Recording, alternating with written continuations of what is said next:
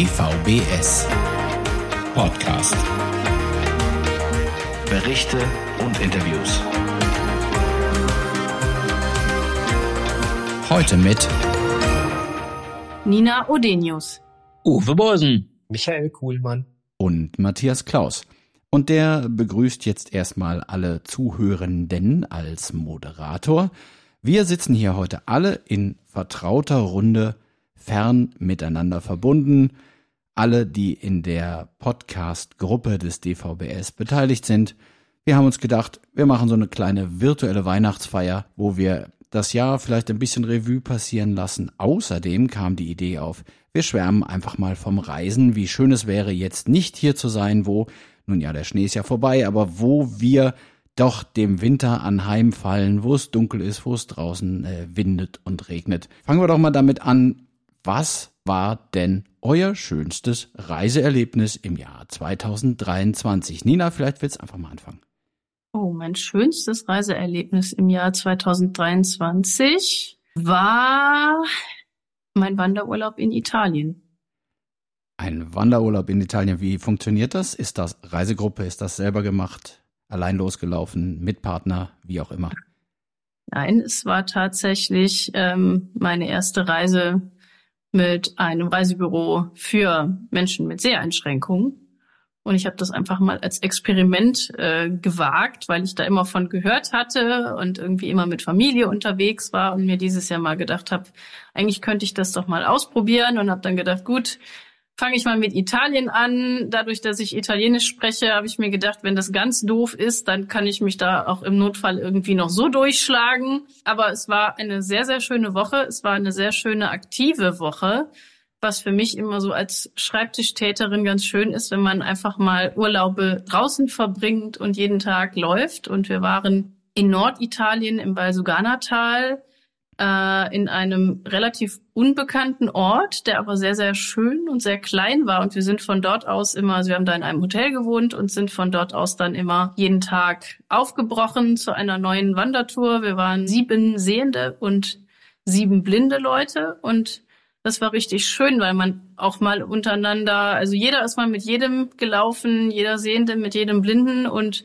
das war richtig toll, weil man jeden Tag eigentlich jemand anderen an seiner Seite hatte und so ganz viele verschiedene Gespräche hatte, ganz viele verschiedene Menschen, die man kennengelernt hat und jeden Tag eine andere Route, mal berghoch, mal berg runter.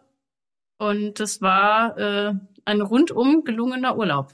Wie war das denn? Oft sind ja Menschen, die nicht so viel mit Blinden zu tun haben, immer so, ach, können wir das denn mit denen machen? Schaffen die das denn überhaupt? Wie war das da? Hat das alles gut funktioniert? War das Anstrengungslevel vielleicht auch ein bisschen so da, dass man sich mal herausgefordert gefühlt hat? Also ich glaube, das Anstrengungslevel bestand darin, Nina die Berge wieder runterzukriegen. Weil mein Problem ist immer, ich kann Berge super hochlaufen, aber wenn ich dann wieder runter soll und dann so schmale Wanderwege mit so Geröll und so weiter, das ist nicht so meins. Und da war ich schon sehr unsicher. Und ich glaube, da habe ich den Sehenden teilweise auch was abverlangt, mich da wieder runter zu äh, buxieren. Aber die Alternative da im in Italien auf dem Berg zu bleiben, fand ich dann doch nicht so toll. Ich habe gedacht, gut, ich muss da irgendwie runter. Ähm, also für mich war es auf jeden Fall eine Herausforderung. Ähm, es war bei dieser Reise jetzt so, dass das Leute waren, die eigentlich schon öfter mit blinden Menschen verreist sind. Das ist ganz lustig, was die Leute dann auch so erzählt haben, weil ich dann auch immer gefragt habe, Mensch, wie kommt ihr denn dazu, hier jetzt so eine Tour zu machen? Ihr könntet ja auch alles mögliche andere machen. Und die sagten dann, na ja, weiß ich nicht, ich bin alleinstehend und ich habe dann mal gegoogelt, was könnte man denn für Reisen machen und dann bin ich hier auf diese äh, Tour gestoßen oder eben auf diesen Reiseveranstalter und habe dann mal mich einfach dazu gebucht und dann waren auch teilweise Leute da, die sich untereinander schon kannten, die dann gesagt haben, Mensch, lass uns doch diese Reise zusammen machen. Ähm, es waren ein, zwei Leute dabei, die zum ersten Mal ähm, dabei waren, die man natürlich noch mal so ein bisschen einweisen musste, ne, was ist für eine geeignete Führtechnik. Aber es war keiner dabei, der gesagt hat, oh Gott, ich weiß überhaupt nicht, wie ich das hier machen soll, weil das hat man sich ja vorher schon auch überlegt, ob man so eine Reise mitmacht, weil natürlich den Sehenden auch klar ist, dass wenn sie sich dafür anmelden, dass sie dann auch äh, blinde Menschen führen sollen. Und ich glaube, wenn da jemand total unsicher wäre, der würde so eine Reise gar nicht machen. Also, dass man halt zwischendurch dann mal fragt, ne, wie ist das für dich am angenehmsten? Soll ich dich lieber am Arm nehmen? Oder wir hatten dann auch so Fürbänder, wo dann jeder auf einer Seite so reingegriffen hat. Das ist natürlich auch schön, weil man dadurch dann nicht immer so am Arm hängt, sondern gerade beim Wandern, wenn man auch schwitzt und so, ähm, hat man einfach dieses Band und hat dann auch noch Bewegungsfreiheit. Das war aber auch alles wirklich sehr, sehr gut organisiert und es waren auch immer schöne Wege. Teilweise fand ich sie etwas abenteuerlich, weil das doch so Wege dann ziemlich schmal teilweise waren mit viel Geröll, wo ich so dachte, hm, ein asphaltierter Weg wäre jetzt vielleicht einfacher gewesen, aber manchmal gibt's die da auch nicht. Und wir sind jeden Tag so, ja, 10 bis 20 Kilometer, je nachdem, äh, gewandert. Und das, äh, ja, war, glaube ich, für uns alle so miteinander auch eine große Bereicherung, weil das so ganz verschiedene Leute waren, was weiß ich, von der Hygienefachkraft über den Telefonisten bis hin zum 81-jährigen Rentner, der da total fit äh, hoch und runter gewandert ist. Also der hat von uns allen Bewunderung äh, bekommen, dass er das in dem Alter noch so mitgemacht hat. Mhm. Für die drei Leute, die es bis jetzt noch nicht begriffen haben, wie hieß der Reiseveranstalter? Tour de Sens, ja. Ich wollte jetzt nicht so direkt hier den Werbeblock eröffnen, aber ich, ich glaube, äh, das ist kein Problem, weil so viele Reiseveranstalter für Blinde und Sehbehinderte gibt's ja einfach nicht. Also ja, das lass es mal fünf oder sechs sein in Deutschland und die haben ja alle ihre Stärken. Die einen machen nur Sachen, wo man nicht fliegen muss, die anderen machen die richtig fernen Sachen und ein Reiseveranstalter macht überhaupt nur ganz wenig, wenn dann aber äh, ernsthaft und ähm, sportorientiert. Und, und insofern ist es ja gar nicht, glaube ich, so, äh, dass man jetzt da, dass der Markt jetzt so wäre, dass hier Schleichwerbung irgendwie ein Nein, Problem das stimmt. wäre. Nein, und es war für mich auch einfach jetzt ein Test, weil was ich bei Tour de Sens, ich habe die mal irgendwann auf einer Hilfsmittelmesse kennengelernt und fand die sehr sympathisch, die beiden Damen, die da äh, an dem Stand waren. Und hatte das immer so im Kopf, dass ich gedacht habe, Mensch, eigentlich müsste ich das mal machen, weil ich bin jemand, die gerne reist und die bieten ja sowohl Reisen innerhalb Deutschlands, aber auch Reisen in Europa, aber auch Fernreisen an. Und dann war Corona-Pandemie und wie auch immer. Und irgendwie hat sich das die letzten Jahre nie ergeben. Und mein Einstieg war jetzt einfach Italien. Aber ich könnte mir auch durchaus vorstellen, ähm, mit denen auch vielleicht mal eine Fernreise zu machen. Also, weil ich wirklich finde, dass es gut organisiert ist und dass man da auch kompetente Reiseleitungen hat und also die sind auch immer zu zweit, äh, fahren die mit. Und von daher, also ich habe mich da sehr wohl gefühlt und bin mit der Reise rundum äh, zufrieden gewesen. Hm. Das Einzige, was man vielleicht erwähnen muss, ist, das kostet schon ganz schön Geld. Ja, also, klar. Das, Ja. das sind, weil man immer auch eine sehende Begleitung mitbezahlt, Genau. in Teilen mit ein paar hundert Euro sind die Preise für Menschen, die, sie nennen das da Menschen mit Hilfebedarf, ähm, einfach immer was höher, als man das vielleicht so normal im Katalog erwarten würde. Man kriegt natürlich was geboten. Aber bevor wir hier ins Zwiegespräch abgleiten, Uwe, was hast denn du dieses Jahr reisetechnisch erlebt? Auf was könntest du uns denn Lust machen, wenn wir hier der Kälte entfliehen wollten? Ja, ich habe mir wirklich einen Traum erfüllt, den ich ganz, ganz lange bereits gehabt habe. Ich wollte endlich, und das haben wir gemacht, allerdings ohne Reiseveranstalter, jedenfalls ohne direkten Reiseveranstalter, sondern meine Freunde und ich, wir sind eine Woche den Mississippi runtergefahren in einem richtigen, schönen Schaufelraddampfer. Nur um das mal klar zu ziehen, deine Freundin ist sehend? Die ist sehend, ja. Ähm, man hätte es, wenn ich es so richtig überlege, wahrscheinlich auch mit jemand machen können, der sehbehindert ist. Äh, die Amerikaner sind ja sehr fürsorglich, auch wenn wir von Bord gingen zu zweit, obwohl wir ja nun sichtbar äh, da klar kamen, war immer irgendjemand hinter mir her, sozusagen. Und dann dachte ich, es ist eigentlich nicht nötig. Worauf ich dann die Antwort bekam, that's my job.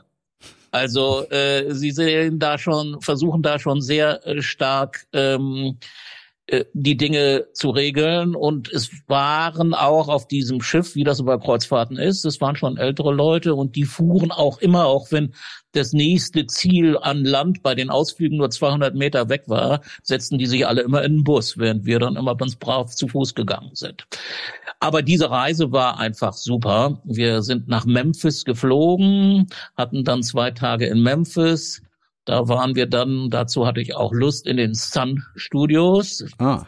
Wer, wer so ein bisschen Rock'n'Roll-mäßig Bescheid weiß, der weiß, das ist das Studio, wo Elvis Presley entdeckt wurde und ich durfte auch allerdings nicht zum Singen an seinem Mikro stehen. Naja. Und dann sind wir auf dieses Schiff gegangen, The American Countess.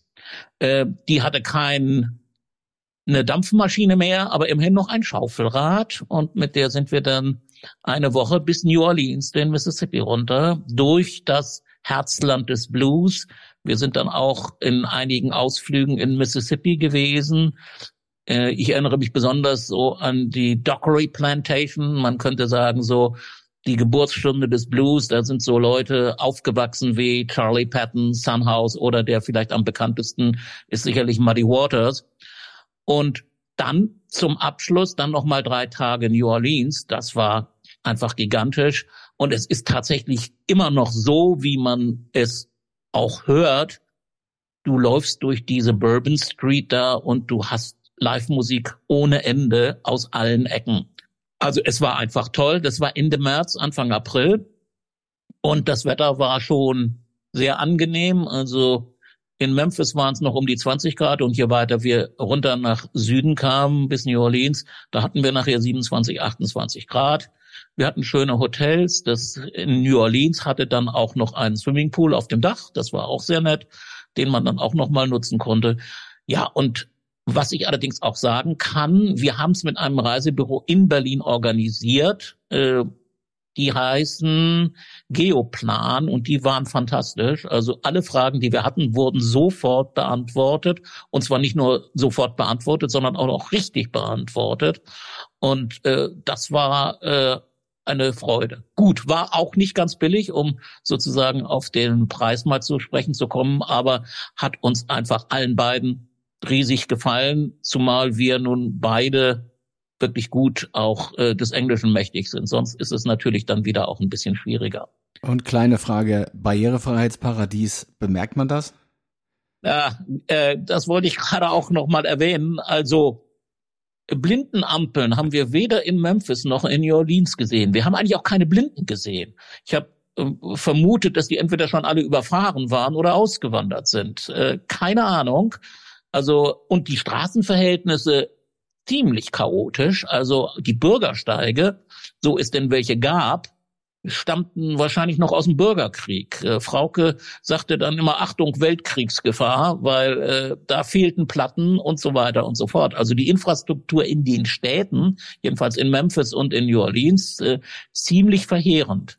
Nett war allerdings in New Orleans, das waren die Straßenbahnen. Die fuhren da und die fahren da seit irgendwie 1800 so und so viel. Äh, nicht mehr die gleichen, aber äh, immer noch sehr gemütlich, sehr südlich orientiert. Äh, du musst auch immer noch bei der äh, beim Fahrer bezahlen und äh, der redet dann auch noch mal schon mal drei Minuten mit dir, äh, bis es dann auch vielleicht irgendwann mal weitergeht. Also das war schon ein Erlebnis. Aber insgesamt eine tolle Reise, die ich nicht missen möchte. Auf dem Schiff gab es auch eine nette vierköpfige Band, die also immer spielte.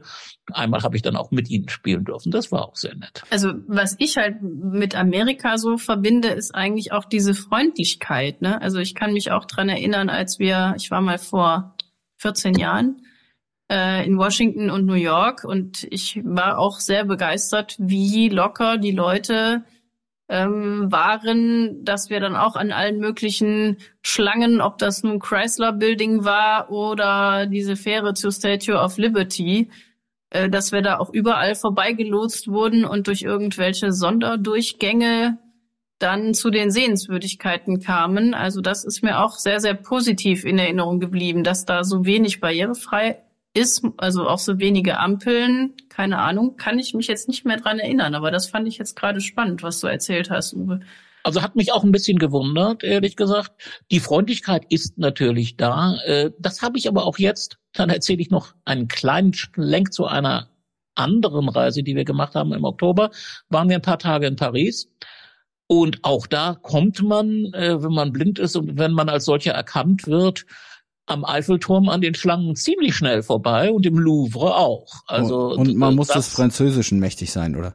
Äh, ja, das, äh, das stellte für mich dann kein Problem dar und äh, insofern hatten wir da also auch äh, gute Karten. Michael, was lief bei dir in Sachen Wegfahren dieses Jahr? Also mit so ähm, illustren Zielen wie Italien und Amerika kann ich tatsächlich nicht aufwarten, obwohl mich das sehr interessieren würde. Ähm, aber ich äh, fahre und das mache ich eigentlich relativ regelmäßig, äh, mindestens so zwei, dreimal im Jahr. Äh, manchmal, also je nachdem, aber zweimal in der Regel schon nach Cuxhaven an die Nordsee. Und ähm, ich finde, Cuxhaven hat einen ganz besonderen Charme, gerade auch im Hinblick auf äh, Barrierefreiheit, weil wenn man jetzt unter Nordsee stellt man sich entweder eine Insel vor, wenn man an die Nordsee jetzt fährt und das auch regelmäßig tut. Oder äh, wenn man es nicht ganz so Touri-mäßig haben will, was ich eigentlich ganz gerne habe, also ich äh, mag es eigentlich lieber ruhiger, dann äh, irgendein Dorf. Und das ist für uns äh, als blinde und sehbehinderte Personen natürlich immer schwierig, weil man ja, zumindest wenn man alleine reist, tue ich äh, glücklicherweise nicht, aber ähm, das, das, das, gibt, das äh, gibt es ja Leute, die eben wirklich auch alleine unterwegs sind. Und da muss man ja schon ein bisschen gucken. Cuxhaven, äh, insbesondere Döse, äh, finde ich, hat den Vorteil, dass es auf der einen Seite wirklich diese wunderschöne Weite hat, die man an der Nordsee ja gerne hat, so der Strand und alles, was eben das Meer so ausmacht. Auf der anderen Seite aber wirklich äh, verkehrstechnisch so gut angebunden ist, dass man, wenn man es dann wirklich mal ein bisschen städtischer braucht äh, und einigermaßen ähm, ähm, mit äh, Mobilität klarkommt, wirklich gut überall hinkommt. Es gibt ein gut funktionierendes Busnetz, äh, was auch wirklich das ganze Jahr über bedient wird und ähm, was auch zumindest tagsüber, also abends wird es dann ein bisschen dünner, aber zumindest tagsüber so äh, zum einen die Stadt und zum anderen auch die Außenbezirke finde ich sehr schön bedient, dass man dann also, was muss ich, wenn man abends mal irgendwie weg möchte oder ähm, tagsüber dann wirklich auch gut in die Stadt fahren kann, äh, auch alleine. Und äh, was jetzt Blindenampeln betrifft, habe ich so die Erfahrung gemacht, dass das da zumindest da, äh, wo ich immer hinfahre, auch sehr gut ausgerüstet ist. Ähm, und aber man kann eben tatsächlich auch äh, wirklich äh, alleine dort äh, unterwegs sein, ähm, äh, an den Strand gehen, auch da am Strand entlanglaufen, das geht.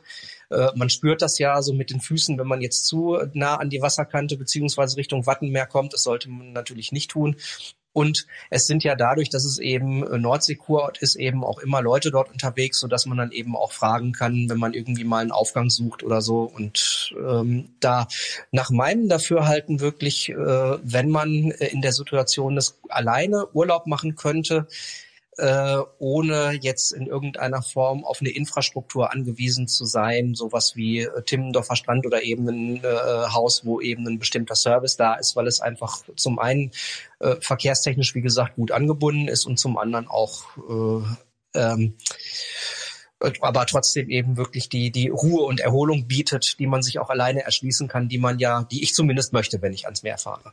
Wie ist es mit dem Baden, äh, Michael? Da muss man ja dann doch irgendwie wieder zurückfinden. Ich meine, aus dem Meer findet man raus, das wissen wir alle. Aber wie findet man seine Klamotten wieder? Das ist in der Tat äh, ein Problem, aber äh, da, dazu muss man sagen, also dadurch, dass äh, das ja so an der Außenweser liegt, hat man zumindest da oder an der, an der, an der Kugelbake, wo Weser und Nordsee sich treffen, hat man da eigentlich zumindest am Strand ähm, eher äh, Watt als richtiges äh, Meer. Äh, wenn, wenn Hochwasser ist, okay, dann ist natürlich Wasser da, aber an, ansonsten bei Ebbe, also äh, zum Baden würde ich da glaube ich nicht so unbedingt hin, hinfahren. Aber das ist auch gar nicht mein erstes Ziel. Also ich bin jetzt äh, tatsächlich keine Wasserratte. Ich, wenn ich an die See fahre, ich brauche frischen Wind um die Nase und zwar auch äh, gerne nicht nur frischen Wind, sondern gerne auch Sturm. Das macht mir überhaupt nichts aus.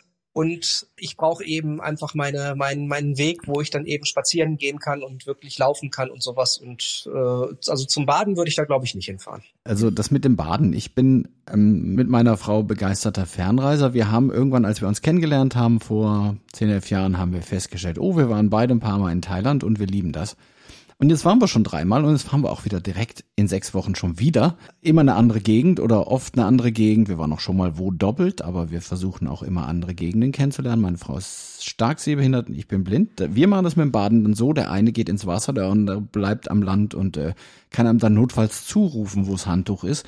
Sonst ist es nämlich echt schwierig. Da sehen wir beide nicht genug für, um ähm, zu sagen, ja, genau da vorne an der 47. Palme von links wäre jetzt unser Platz gewesen, wo wir wieder hin müssten. Und ähm, außer wir, wir hätten jetzt ein Hotel in der Nähe, da ist das natürlich anders. Aber die Sehenden manchmal, Matthias, die haben manchmal auch Schwierigkeiten, ihre Klamotten wiederzufinden. Das sind nicht nur wir. Dran erinnern, bei uns ist es natürlich, bei uns ist es natürlich ein bisschen, bisschen problematischer. Dass sie da auch sehr verpeilt rumlaufen. Das ist wohl wahr. Aber also diese diese Thailand-Reisen, wo wo auch Leute vielleicht denken, das ist dann nicht organisiert und wie geht das denn? Da gehört natürlich auch immer so ein bisschen Abenteuerlust dazu. Klappt das hier auch alles? Aber ähm, am Ende stelle ich immer fest, es klappt viel mehr als man denkt. Und es klappt vor allen Dingen, ähm, die Leute da sind auch extrem aufmerksam. Manchmal sind sie vielleicht was schweigsam, weil es so eine Art kulturell bedingte Unaufdringlichkeit in Thailand gibt, dass auch Leute mal vor einem stehen und einem vielleicht sogar helfen würden, wenn sie des Englischen dann nicht so mächtig sind, kriegt man es vielleicht gar nicht mit, weil man sie ja nicht hört. Aber das ist das Einzige. Alles andere, ansonsten wird man immer gerettet, immer angesprochen, man kriegt immer Hilfe. Es ist, war nie das Problem, auch wenn die Sprache sehr wenig ist. Und diese ganze Reisekette von, also Deutsche Bahn ist da immer noch am schwierigsten, aber sobald man sich nur in die Nähe eines Flughafens begibt, wird man auch nicht wieder losgelassen, bis man da ist. Und, und das ja. finde ich immer super. Also da auch dann anzukommen und festzustellen, die ähm, Hilfsperson in, sag ich mal, Airport Phuket würde einen nicht einfach irgendwo hinstellen, sagen, mein Job ist jetzt zu Ende, sondern wirklich erst, wenn die das Schild von dem Taxi äh, finden, was man da gebucht hat, dann wird man da abgegeben und das klappt alles super. Also ich sag auch den Leuten, die uns dann abholen, wir lassen uns meistens dann irgendwie zu einem Hotel direkt transferieren, schicken wir denen dann vorher ein Bild, sagen wir, hier so sehen wir aus mit Stock. Bitte darauf achten, wir sehen vielleicht euer Schild nicht. Und das hat bisher immer funktioniert. Also da kann ich nur sagen, man, man muss Englisch können, sonst ist es blöd. Und ganz wichtig, man muss ein Handy haben. Also man muss überhaupt nichts. Äh, früher sind die Leute auch weggefahren. Aber wo wir die Gelegenheit haben, Handy mit lokaler SIM-Karte, und äh, dann kann man jede App benutzen und ähm, jede, was weiß ich, Blind Square, Google Maps, vollkommen egal, jede Kneipe finden, die man will. Das Ding sagt einem, wann man da ist und man kann sich da wirklich ungefähr nachrichten. Und wenn man dann so kurz davor steht, stolpert man einfach bei jemandem in den Liegestuhl und sagt, ist das hier das sowieso Hotel? Dann sagen die, äh, ja, natürlich, aber äh, sie kommen gerade von der falschen Seite, der Eingang ist da links. Ne? Und dann helfen die einem auch. Also auch Touristen. Da haben wir immer wirklich viel Spaß und äh, da wir beide totale Freunde des thailändischen Essens sind und der tropischen äh, Temperaturen und der tropischen Sonne und des Abhängens. Da geht es auch gar nicht darum, Ausflüge zu machen, sondern wirklich sein, sein als solches, in den Tag hinein sein. Äh, Freue ich mich da schon wieder sehr drauf, dass wir das tun. Mit Tour de France war ich dieses Jahr auch unterwegs in Portugal. Wir haben ein bisschen mehr gelaufen, Nina, glaube ich, als ihr.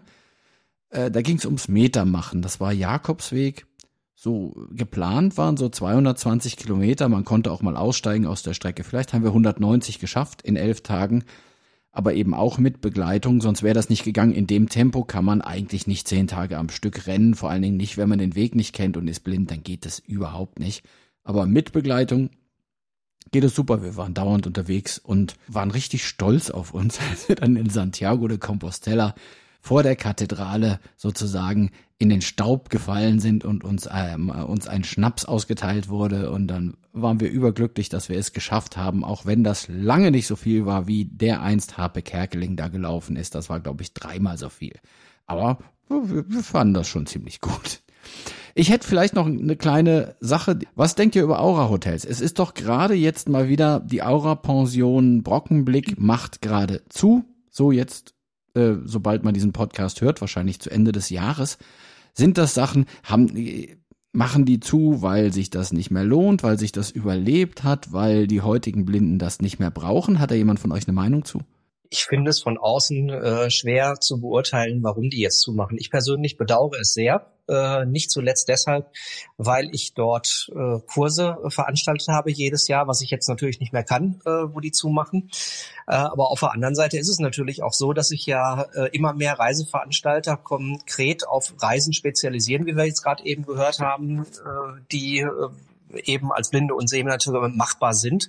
Oder dass eben ja äh, Blinde und Sehbehinderte auch durchaus sehende äh, Partnerinnen oder Ehefrauen oder Ehemänner haben, äh, so wie es eben bei mir zum Beispiel auch der Fall ist. Und wenn man jetzt zu zweit reist und ein Partner sehend ist, dann wird man sehr wahrscheinlich nicht in eine Aura-Pension fahren. Insofern finde ich, ist das eine sehr ambivalente Geschichte.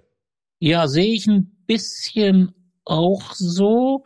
Ich glaube, jüngere Leute jedenfalls wenn sie aktiv sind, äh, meiden diese Einrichtungen doch. Und ich glaube, sie haben eine Überlebenschance, wenn sie sich nicht so sehr auf das normale Urlauben oder irgendwelche Kuren oder so konzentrieren, sondern wie sie es ja vielfach inzwischen auch machen, eigentlich äh, Kurse anbieten, Begegnungen anbieten und solche Dinge. Ich glaube, dann haben sie immer noch eine gewisse Zukunft, äh, weil wir gerade bei solchen Sachen ja dann doch eine relativ entspannte Atmosphäre in einer Umgebung, die wir schnell erfassen können oder vielleicht auch sogar schon kennen, dann doch schätzen. Da denke ich, liegt eine gewisse Zukunft, aber da werden wahrscheinlich nicht mehr als, ich weiß gar nicht, wie viele wir jetzt noch haben überhaupt. Also einfallen tun mir Timmendorf, Boltenhagen, Saul Grub und was gibt's noch? Villa Rochsburg gibt's noch. Und Rochsburg, glaub, ja. Dann ist schon langsam Schluss. Und dann ist schon fast Schluss, ne? Also gibt noch da was in Österreich und da was in Italien. Okay, aber das ja, zählen wir ja, jetzt klar, mal nicht. Also, also in Deutschland, äh, mehr, mehr gibt's einfach nicht mehr. Nee. Und das war ja vor 20 Jahren noch durchaus anders. Ne? Und da gab es ja noch eine ganze Masse mehr. Da haben ja doch viele zugemacht, angefangen mit Osterrode und so weiter und so fort. Ja, und ich glaube, die, die werden sich, wenn sie es klug machen, werden die sich halten können und sie werden vielleicht auch immer noch ein Refugium für ältere und vielleicht auch unselbstständigere Menschen sein. Aber sehr viele äh, junge Leute werden sich dahin nur noch selten verirren oder eben nur noch, wenn sie äh, wirklich äh, inhaltliche Sachen da anbieten. Ja, das glaube ich ist auch einer der großen Vorteile. Also erstmal das Inhaltliche, dass man thematisch was hat. Ich was weiß ich, ein iPhone-Kurs oder oder Braille lernen oder sonst was. Es gibt ja eine Menge Angebote da. Ähm, und Gleichgesinnte oder gleich äh, ein, gleich eingeschränkte Treffen ist ja doch etwas, was man in, einer, in einem Aura-Hotel gut machen kann, dass man einfach weiß, ich komme da hin und spätestens den fünften, da weiß ich jemanden, der den kennt und der kennt den und der kennt den und dann äh, finden wir uns alle irgendwie immer wieder zusammen. Es gibt ja doch so eine Art äh, Blindenkulturvernetzung, äh, zumindest auch in Deutschland, wo wo man immer wieder irgendwie gemeinsame Bekannte oder man war in, an irgendeinem gemeinsamen Ort. Dafür ist das natürlich super.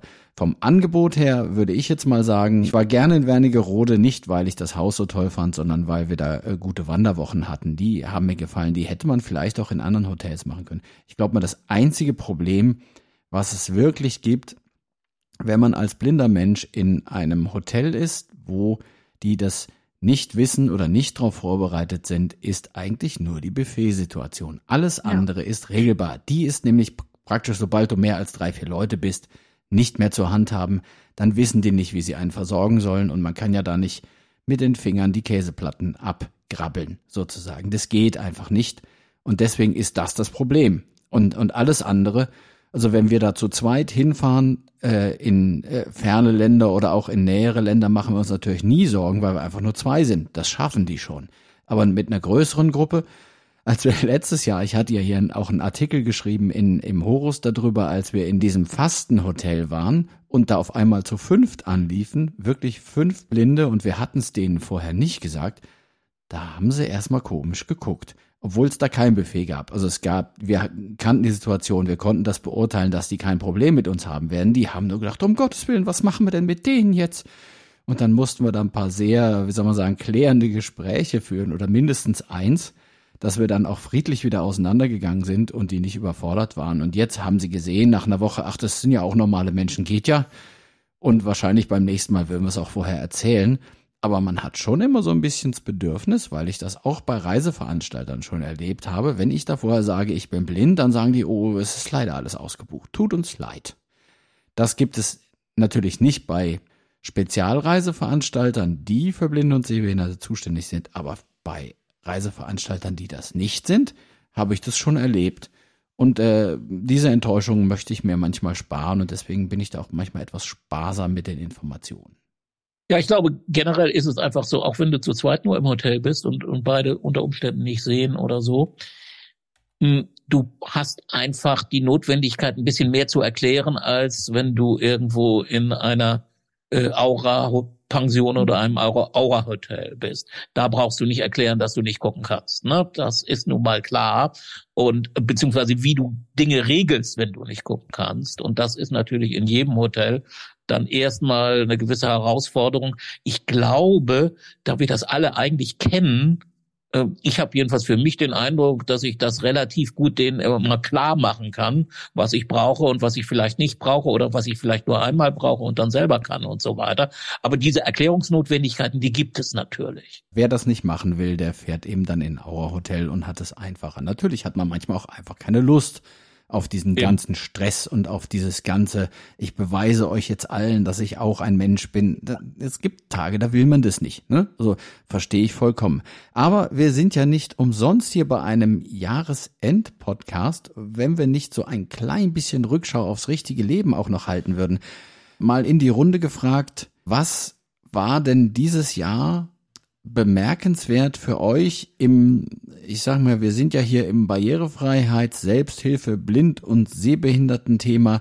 Gab es irgendwelche bemerkenswerte Entwicklungen, irgendwelche Geschichten, wo ähm, ihr sagen würdet, ja, das wurde auch mal Zeit, das war jetzt super oder ähm, das hat schon wieder nicht geklappt oder da müssen wir aber echt noch ran oder dass es dieses Gesetz da noch nicht gibt, das ist ja wohl das letzte. Also wer möchte mal loslegen? Was war bemerkenswert in guter oder schlechter Hinsicht im letzten Jahr. Also ich hätte da tatsächlich was und zwar ganz aktuelles. Es ist nun zugegebenermaßen ein bisschen ein Nischenprodukt, aber äh, ihr werdet gleich sehen und Matthias, auch dich äh, wird das wahrscheinlich aufhorchen lassen. Diejenigen unter uns, die äh, musikschaffend tätig sind und die nicht nur musikschaffend tätig sind, sondern die vielleicht auch tontechnisch ein bisschen was machen, die sehen sich ja oder sahen sich, da hat sich ja auch viel getan in den letzten Jahren, immer so ein bisschen mit dem Problem konfrontiert, dass doch relativ wenig der Software, die es gibt, äh, barrierefrei ist. Das hat sich in den letzten Jahren, wie ich gerade ja schon gesagt habe, ein bisschen gebessert. Was aber wirklich richtig toll ist, äh, dass jetzt ähm, Ende diesen Jahres beziehungsweise Anfang nächsten Jahres, es steht gerade so ein bisschen, ähm, also es ist gerade die Transitionsphase von der Beta-Phase bis zur Veröffentlichung, ein weiterer großer Player der digitalen Aufnahmeprogramme die Bühne der Barrierefreiheit betritt, nämlich Ableton Live. Das ich habe es mir fast schon gekauft. Ich bin auch hin und weg, muss ich sagen. Ja, Genau. Das ist für die äh, Nicht-Musiker äh, unter den Zuhörenden ein großes Werkzeug, ähm, was zum einen bei Live-Veranstaltungen auf der Bühne benutzt wird, wo man dann zum Beispiel, also in Theatern zum Beispiel, wo man welche, welche Soundclips eingespielt werden, die zur Performance dazugehören. Also ein sehr großes, äh, etabliertes Werkzeug und da ist in den letzten Jahren viel äh, passiert hat, hat eine ambitionierte äh, Gruppe englischsprachiger Menschen mit den Entwicklern dort äh, zusammen das barrierefrei gemacht und die Version, die jetzt Anfang nächsten Jahres erscheint, wird über Plattformgrenzen hinweg mit Screenreadern zu bedienen sein. Und das finde ich richtig klasse. Hast du das schon getestet? Nein, leider noch nicht. Da bin ich noch nicht zugekommen. Das schaffe ich auch in der Weihnachtszeit nicht, keine Chance. Aber ich habe natürlich die einschlägigen Medien äh, gelesen und ich vertraue den Informationen, weil sie wirklich aus erster Hand kommen. Das ist wirklich ein Ding, das hat natürlich eher was mit Musikern zu tun.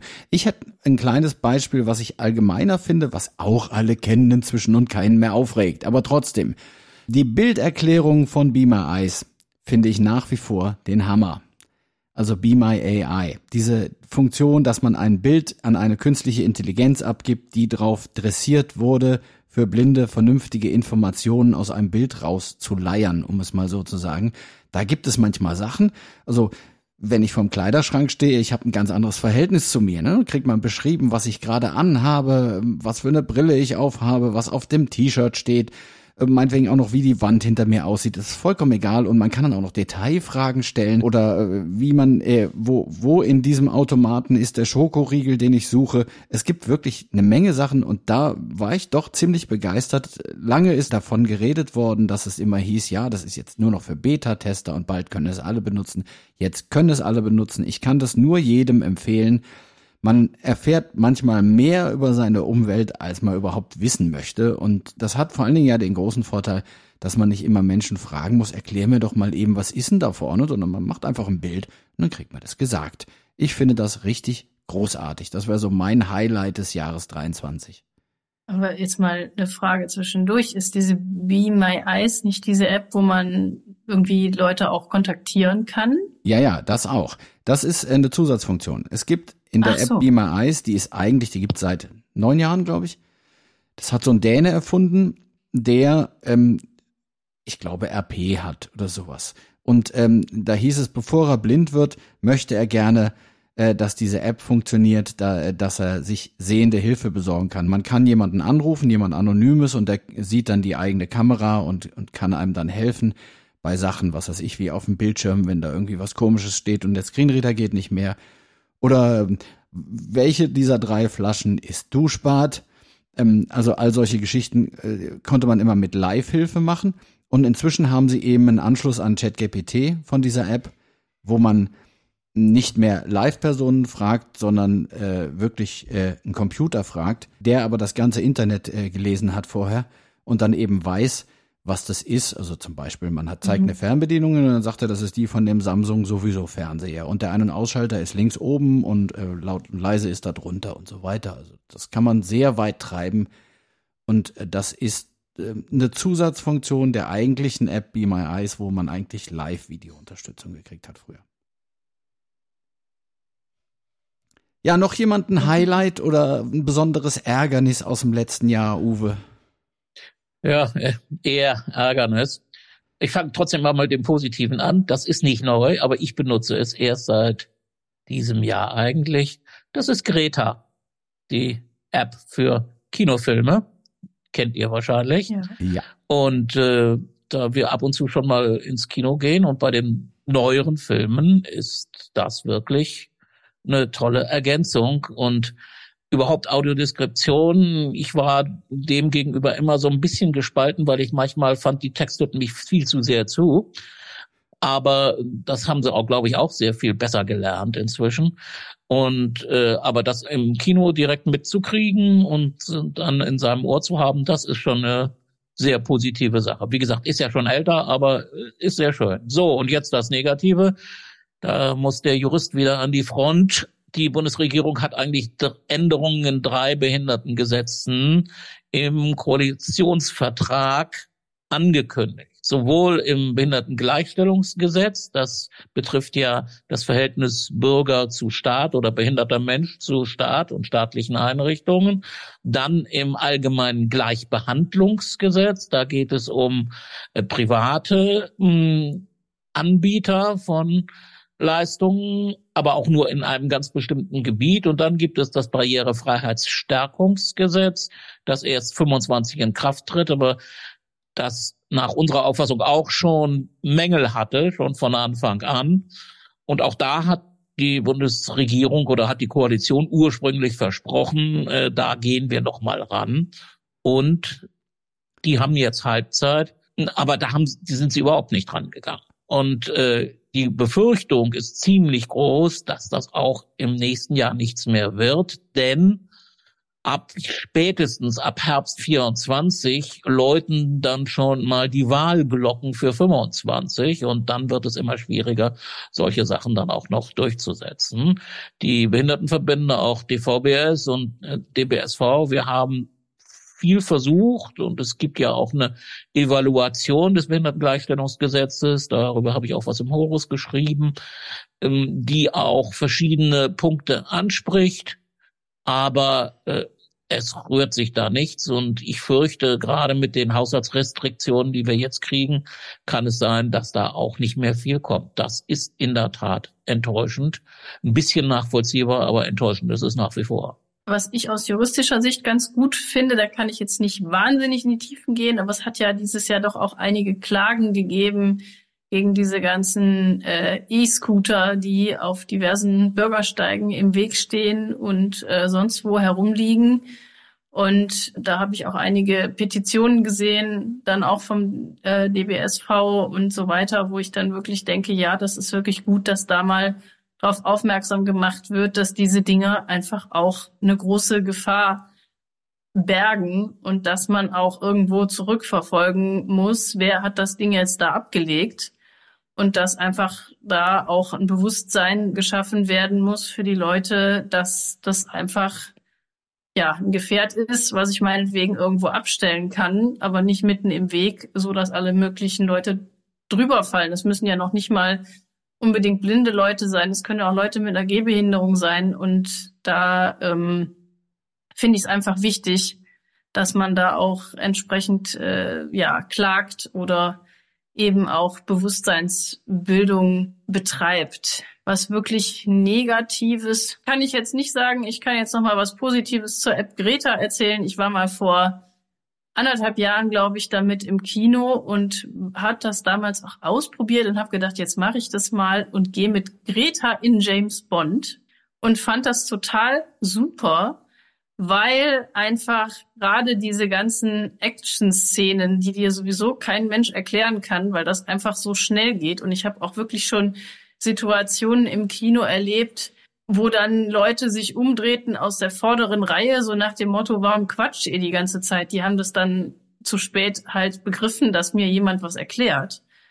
Und ich fand das mit dieser ähm, Greta-App in diesem James Bond-Film so super, weil ich einfach da in diesem Kino saß, meine Kopfhörer auf hatte, das Ding hat mir erzählt, was da passiert. Ich wusste immer genau, wer wie wo was und habe auch in diesen Action-Szenen in den meisten Fällen gewusst, wer da gerade wen wie verfolgt. Also das fand ich wirklich super und ähm, nutze diese App auch regelmäßig, ähm, wenn ich im Kino bin und muss halt wirklich auch sagen, also diese Audiodeskription finde ich schon eine tolle Sache und es freut mich auch immer mehr, dass auch gerade die öffentlich-rechtlichen Fernsehsender da immer mehr Filme auch mit Audiodeskription hinterlegen. Ich finde es im Moment allerdings bei der AED etwas kompliziert, weil du früher konntest du auf die Hörfassung klicken und dann lief der Film mit Tonspur. Und jetzt musst du das großartig einstellen erstmal, obwohl du auf diese Hörfassung draufgegangen bist. Und das finde ich ein bisschen kompliziert. Ich glaube, da werde ich denen mal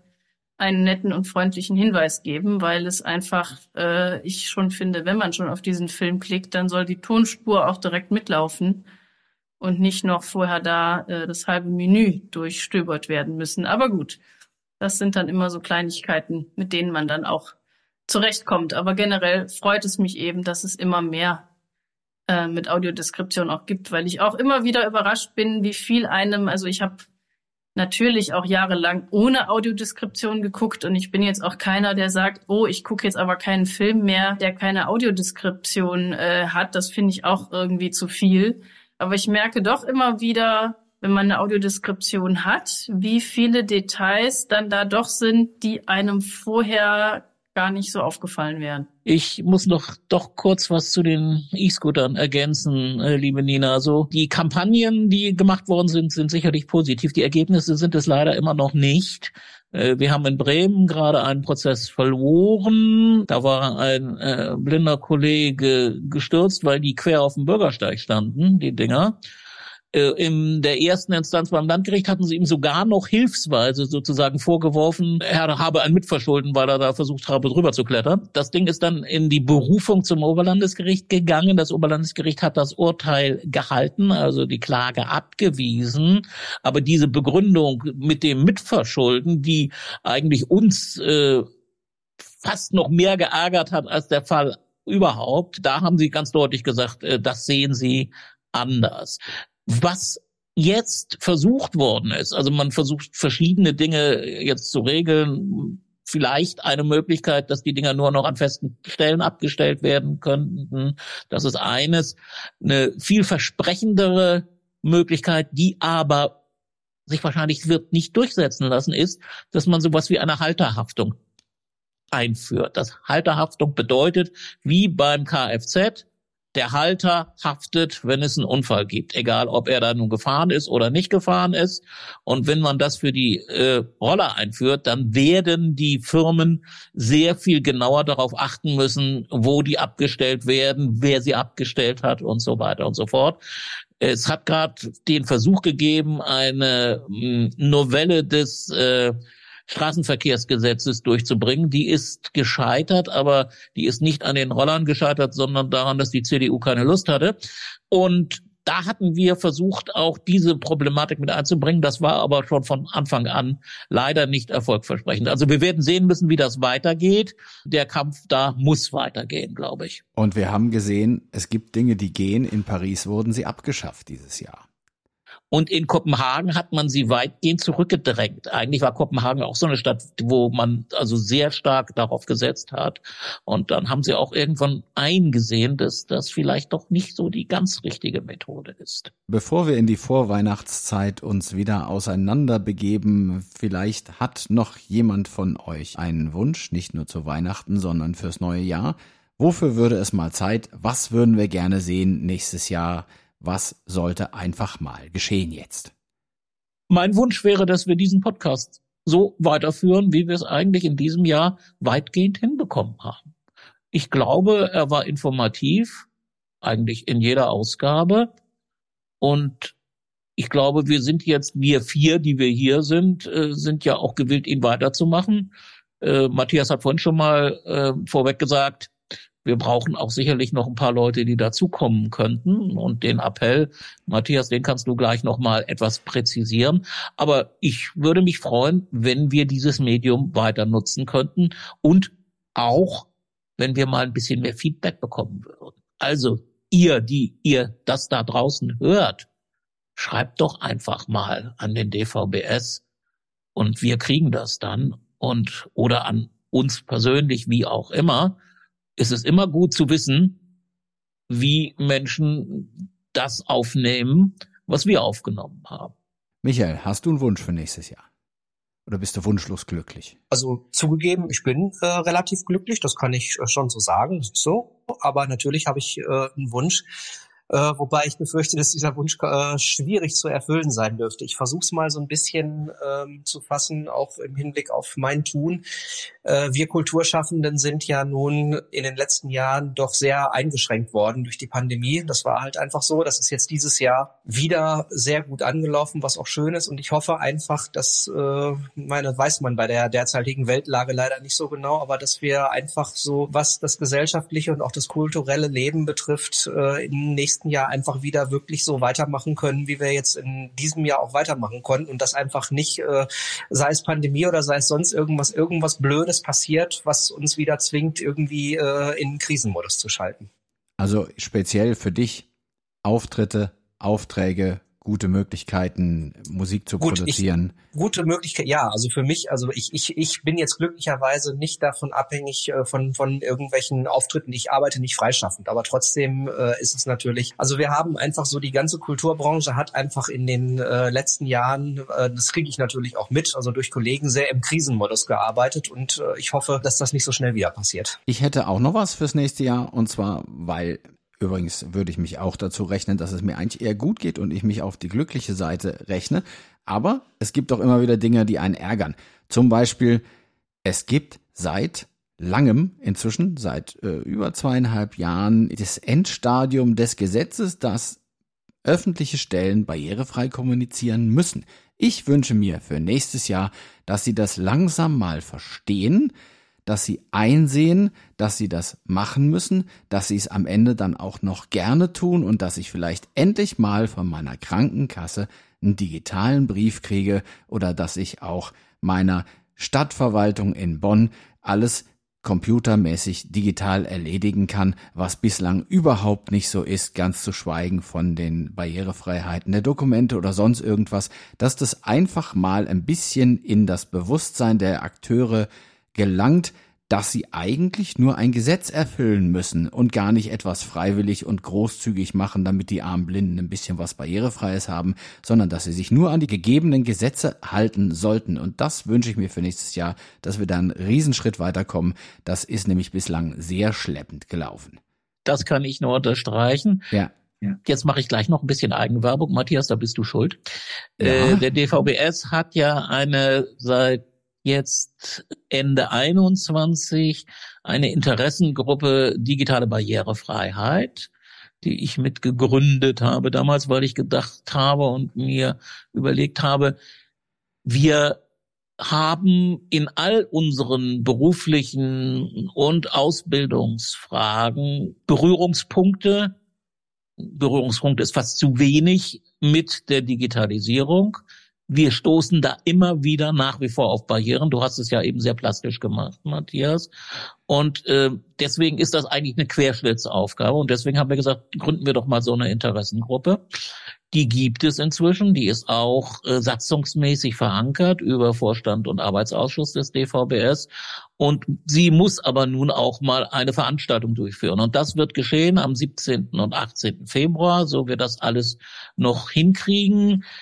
In Marburg wird es einen Workshop geben zu digitaler Barrierefreiheit mit Referaten und natürlich viel Austausch zu den gesetzlichen Vorschriften, zu den Verordnungen, die es dazu gibt, auch zu den technischen Standards und auch perspektivisch. Und wer da Lust hat, wir haben ungefähr 30 Plätze und äh, die Einladung steht auf der Webseite des DVBS. Ich werde sie auch noch mal an die verschiedenen Gruppen, äh, Fachgruppen schicken, also die Juristen und die äh, Musiker natürlich auch und und und und und es wäre schön, wenn das weitergehen würde und äh, wie gesagt, wer sich dafür interessiert, schaut euch das mal an. Es gibt ein vorläufiges Programm und dann könnt ihr sehen, äh, was da geplant ist. Das Ganze geht vom Samstagmittag bis Sonntagmittag. Wir haben es nicht zu lang ausgedehnt. Ähm, die Kosten für Unterbringung und Verpflegung trägt der DVBS. Hinkommen und zurückkommen müsst ihr dann gegebenenfalls selbst. Aber online teilnehmen kann ich nicht. Online haben wir jetzt nicht vorgesehen, nein. Alles klar. Also meldet euch. Den Link zu dieser Veranstaltung tun wir natürlich hier in die Show Notes, wie sich das gehört. Nina, hast du noch irgendwas Schönes, äh, schönen Wunsch fürs nächste Jahr? Darf auch aus dem Privatleben sein, ist vollkommen egal. Einfach etwas, was du möchtest, dass nächstes Jahr geschieht.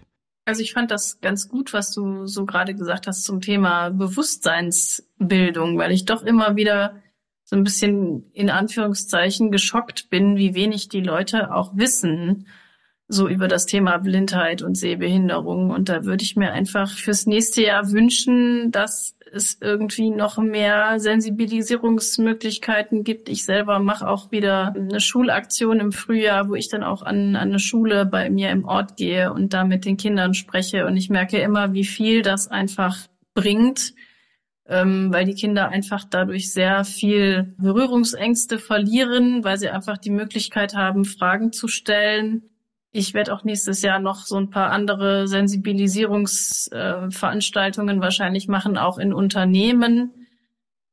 Und ich habe da auch immer noch das Gefühl, Inklusion ist ein großes Wort. Und alle sagen immer, ja, Inklusion müssen wir machen, finde ich super. Und wenn man dann aber mal guckt, was passiert da wirklich, dann bin ich doch auch immer wieder in der Arbeitswelt überrascht, dass mehr Unternehmen eigentlich lieber die Ausgleichsabgabe zahlen, als sich wirklich mal zu überlegen, ja, ein Mitarbeiter mit Behinderung ist vielleicht ein bisschen mehr Aufwand als ein Mitarbeiter ohne Behinderung, aber er kann halt auch für uns eine Bereicherung sein.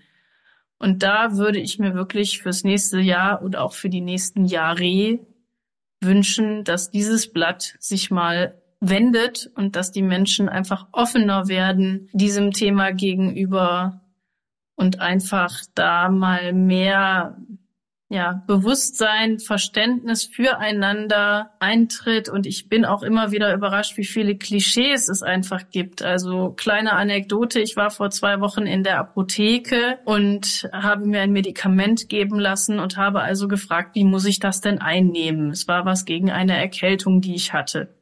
Dann hat die junge Apothekerin mir erklärt, wie ich das machen muss. Morgens eine Kapsel, abends eine Kapsel, alles klar. Und dann sagt sie zu mir, soll ich Ihnen das aufschreiben für Ihre Betreuer? da habe ich dann gesagt, nein, ich betreue mich selber. Vielen Dank. Und ich war doch überrascht. Also die Frau war vielleicht ein paar Jahre jünger als ich, also irgendwie Ende 20, Anfang 30. Und die hat das mit Sicherheit nicht böse gemeint. Natürlich und wir sind nicht. auch im Gutem auseinandergegangen. Ich habe mich mit ihr auch überhaupt nicht gestritten. Aber mit diesem Satz, soll ich Ihnen das aufschreiben für Ihre Betreuer? Da habe ich nur gedacht, wieso hat die jetzt im Kopf, dass ich Betreuer habe? Und das sind einfach so Sachen, die erschrecken mich immer wieder. Und ich würde mir einfach wünschen, das kann man mit Sicherheit nicht innerhalb des nächsten Jahres lösen, das Problem. Aber ich würde mir einfach wünschen, dass diese Barrieren im Kopf mal so langsam irgendwie verschwinden. Wenn ich ein amerikanischer Podcast-Host wäre, würde ich jetzt sagen, Amen. Das mhm. ist nämlich wirklich genau das, was wir brauchen. Ich mag die Formulierung von den Barrieren in den Köpfen nicht so richtig, weil das immer so klingt wie erst müssen die weg, bevor wir uns um die echten kümmern. Es muss einfach beides geschehen. Ne? Also die Leute müssen es begreifen und die Dinge, die da draußen zu ändern sind, müssen auch geändert werden. Unbedingt. Hat noch jemand was von euch beizutragen? Kurz vor Ende dieses letzten Podcasts des DVBS im Jahr 2023. Schöne Weihnachten und ein gutes neues Jahr. In diesem Sinne, Uwe, du hast es gesagt, wir wünschen euch, wir das sind im Einzelnen Nina Udenius, Uwe Beusen, Michael Kuhlmann und Matthias Klaus. Wir wünschen euch ein wunderbares Weihnachtsfest, ein gutes Rüberkommen ins neue Jahr. Alles Gute fürs Jahr 2024 und äh, möget ihr unserem Podcast treu bleiben und möget ihr das Wort hinaustragen und allen erzählen, dass sie sich den auch anhören sollen.